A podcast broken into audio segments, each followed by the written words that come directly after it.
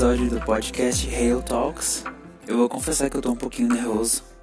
Isso é tipo uma conversa comigo mesmo, porque bem agora eu tô no quarto dos meus pais, no escuro com as luzes apagadas. Creio que a acústica aqui e o silêncio é melhor também. Enfim, eu tô um pouquinho sinutiziado com sinusite, então espero que vocês não se incomodem. Vamos lá. Eu vou, eu vou falar um pouquinho sobre minha intenção com o podcast e os contatos que eu já tive também com esse tipo de mídia. Em 2020, no terceiro ano, quando começou a pandemia, é, entrou uma disciplina. Eu já esqueci como era chamada. Mas a gente teve, enfim, eu e uma amiga a gente teve que fazer. A gente teve que fazer um podcast Nesse podcast a gente tava fazendo entrevistas com artistas fictícios. Ela era artista e eu era o Jimmy Fallon. E eu ainda não tô com áudio aqui, não tô mais com áudio, ficou na minha conta do Google da escola. Mas essa foi a primeira, a primeira tentativa, a, a primeira oportunidade de locutor que eu tive. Eu, eu, eu não sei, eu queria um espaço onde eu pudesse falar sobre as minhas canções e, sabe, poder conversar livremente. Em breve eu espero poder trazer alguns amigos aqui também, sabe, fazer algo bem bacana. Por enquanto, eu não tenho, eu não tenho tido um grande engajamento. Eu, eu não sei também se eu estaria preparado para ter. Eu não sei se eu saberia exatamente como lidar com toda essa pressão, porque eu sei que é bastante coisa você você receber um amontoado de comentários e curtidas e interações. Eu sei que é um negócio muito pesado. É, para você lidar sozinho, né? Por isso que bastante artistas têm grandes equipes também. E tem artistas que não sabem lidar com isso. Se você também não souber manusear a rede social, porque ela é uma ferramenta enorme, né? Vira um. É, ela tem movimentado indústrias que, que correm fora do digital, né? E se você não souber manusear essa ferramenta também, você vai acabar se desgastando e tendo a sua saúde mental ou até física mesmo, né? Do jeito que nós aceitamos, às vezes aceitamos alguns julgamentos. É, enfim, como qualquer outra ferramenta, as redes sociais também podem nos prejudicar. Eu estou bem agora com como as coisas têm fluído, apesar de que eu Ficaria contente se eu tivesse um pouquinho mais de resposta. É, a arte é para ser ouvida, né? A música, em geral, não sei exatamente. Acho que é, é tão subjetivo, sabe? O nosso próprio objetivo com o fazer da arte. Por exemplo, eu faço arte por. Eu faço música porque é o meu refúgio. A música se tornou o meu refúgio de certa, de certa forma. A música seria um jeito de conversar comigo mesmo também, assim como esse podcast. Eu acho que a música é um jeito de eu transferir a minha carga para algum lugar. E esse lugar são as letras, às vezes. E, e pode ser, na verdade, transferir qualquer sentimento, né? Então, acho que a música, a arte, é sobre isso. É sobre conversar com pessoas, conversar com outras pessoas através das melodias, através das artes visuais ou de qualquer forma. A arte é sobre conversa, a arte é sobre você despejar o que você sente. É isso. para mim a arte é isso. Nós estávamos falando sobre engajamento, né? Eu não sei se isso vai ficar muito bom, mas eu espero que fique razoavelmente bom para ser usado. Nós estávamos falando que eu não saberia lidar exatamente com um amontoado com, com curtidas e comentários em, em quantidade massiva. É loucura o poder que a gente tem em mãos, né? Se a gente torna nosso conteúdo popular, a gente tem uma. Não exatamente que a gente não tem uma voz se a gente não estiver exposto, né? Mas eu acho que é muito poder que pessoas como. Eu acho. Billie Eilish, por exemplo, ela tem uma grande influência, Taylor Swift. Esses artistas A-list, eles têm grande poder nas mãos, né? Se eles falarem alguma coisa amanhã, já vai virar trend. Igual cabelo verde. Foi icônico demais. Eu fui visitar uma igreja e tinha gente com cabelo verde lá, então Eu acho que é uma influência que ultrapassa barreiras, ultrapassa limites, não? E, e uma influência mundial, né? Esse nem era exatamente o rumo. Ah, na verdade é super rumo. Gente, eu preciso fazer um roteiro melhor na próxima. Um exemplo é que agora há pouco eu publiquei um vídeo. Eu tava cantando a música da Billy, é Your Power. Isso é tão irônico porque tô falando de poder e tô citando a Billy como exemplo. E é irônico.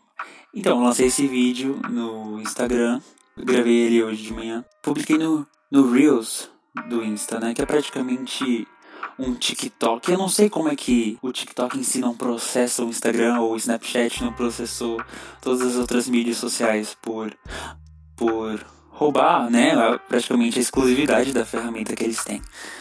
As, as redes sociais se tornaram tão unificadas, tão unidas. Eu sei que Mark Zuckerberg Peraí. Deixa eu pesquisar o nome dele certo, que eu quero passar informações corretas nesse podcast. Mark Zucker, Zuckerberg. Eu sei que o Mark Zuckerberg ele comprou Facebook, Instagram, WhatsApp. O que, que mais ele deve ter? Deixa eu dar uma checada também. Enfim, eu não, não, é, não é surpresa nenhuma que todas as mídias sociais meio que estão se tornando iguais, estão sendo unificadas, né? É até um pouco assustador se você, sei lá, chegar em alguma conclusão profunda, porque meio que a gente também está entrando nessa cadeia, né? Não cadeia, é uma palavra muito forte, mas nessa corrente unificada, né? É, uma loucura. Estamos passando por uma mesma situação, uma mesma situação mundialmente, tipo o coronavírus. Ele é dono, deixa eu ver aqui.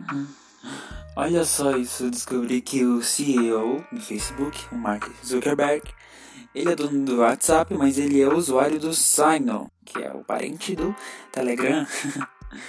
Irônico, né? Ele não confia no próprio serviço ou ele sabe o que acontece por detrás.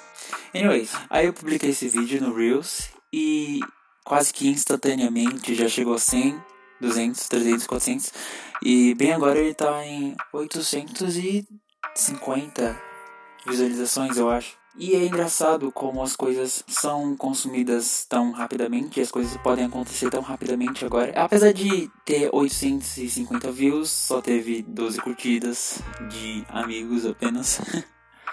Isso me leva ao assunto que eu queria falar, finalmente, que é os personagens que eu gosto são todos psicopatas. Vamos falar do Kurt Kunkel.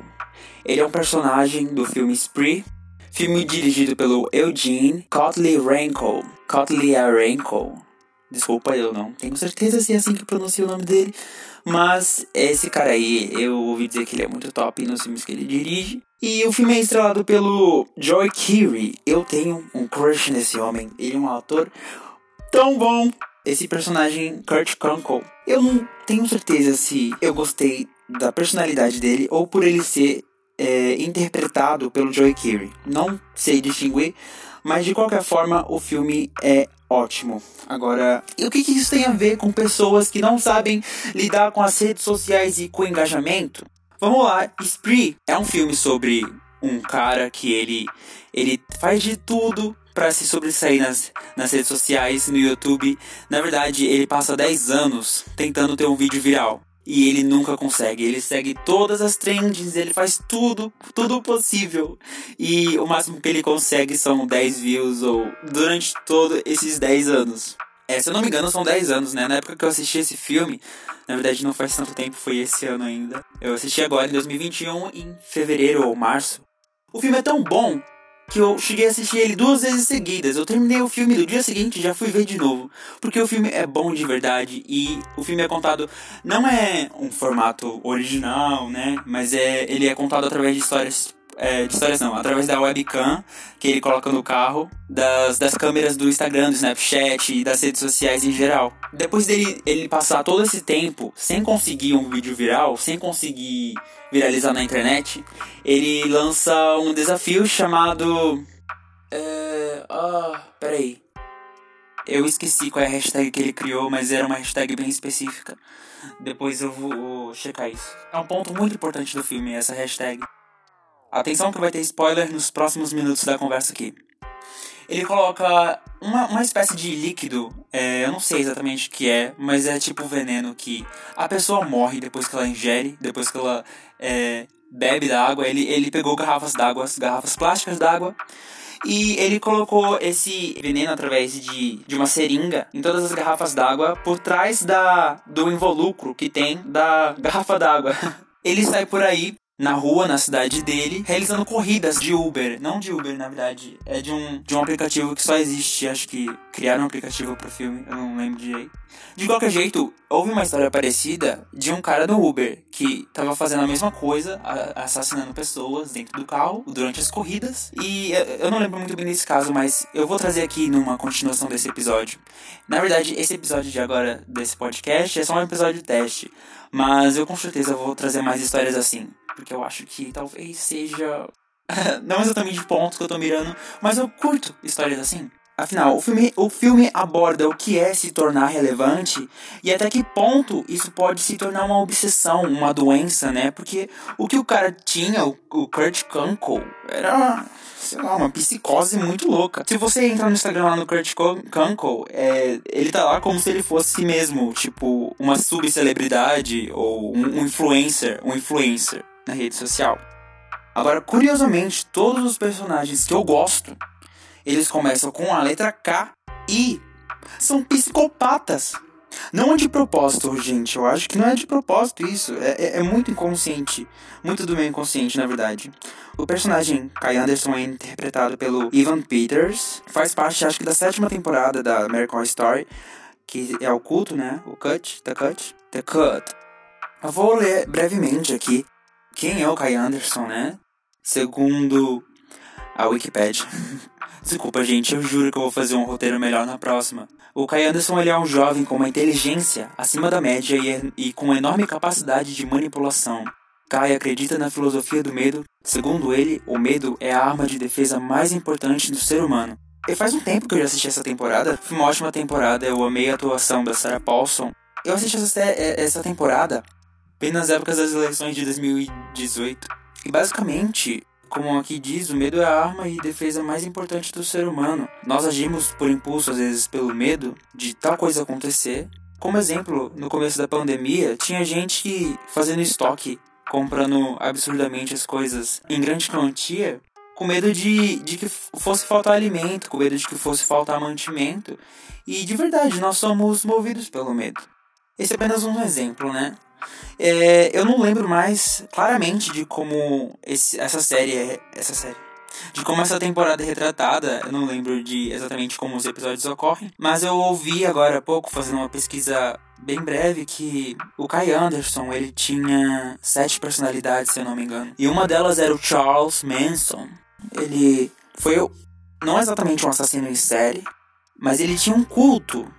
Ele liderava um culto é, assim como o Kai Anderson, o Charles Manson, ele era uma pessoa, um homem muito inteligente. E ele, o, ele liderou um, um culto chamado Família Manson uma seita que atuava na Califórnia, e eles cometeram uma série de nove assassinatos. Um deles sendo a Shannon Tate, acho que foi o mais popular, ela era esposa do Roman Zolanski, eu acho. Ela tinha 26 anos, ela estava grávida de 8 meses e meio quando foi assassinada em sua residência em Los Angeles pelo grupo de Charles Manson, né? E nesse grupo, é, aqui eu li que quatro jovens desse grupo, eles achavam que o Charles Manson era na verdade uma ressurreição, uma reencarnação de Jesus Cristo, segundo o site Ao País, né? Assim que eles terminavam cada assassinato, eles davam indícios, eles deixavam pistas nos locais de que quem tinha cometido aqueles crimes eram pessoas afro-africanas que na época protestavam justamente usando a violência, né? Em geral, dando uma rebobinada aqui. As redes sociais, se a gente não tiver controle, se a gente não estiver firmado, nossa própria identidade, quem nós somos, de onde nós viemos e o que, que nós estamos aqui fazendo. E se a gente também não estiver ciente de que essas são ferramentas que, se não utilizadas de forma consciente e de forma pacífica, pode se tornar uma ferramenta perigosa para nossa saúde, né, para nossa vida também, porque nenhuma exposição, ultra exposição é boa, não é mesmo? Esse foi o episódio de hoje. Eu vou fazer uma continuação com certeza sobre esse, esses assuntos, esses tópicos. Esse só foi um episódio de teste. Eu espero que possamos nos divertir futuramente. Espero que eu possa abordar assuntos e trazer mais coisas relevantes e aprender a me comunicar melhor também. Muito obrigado por ouvir este podcast. Até a próxima.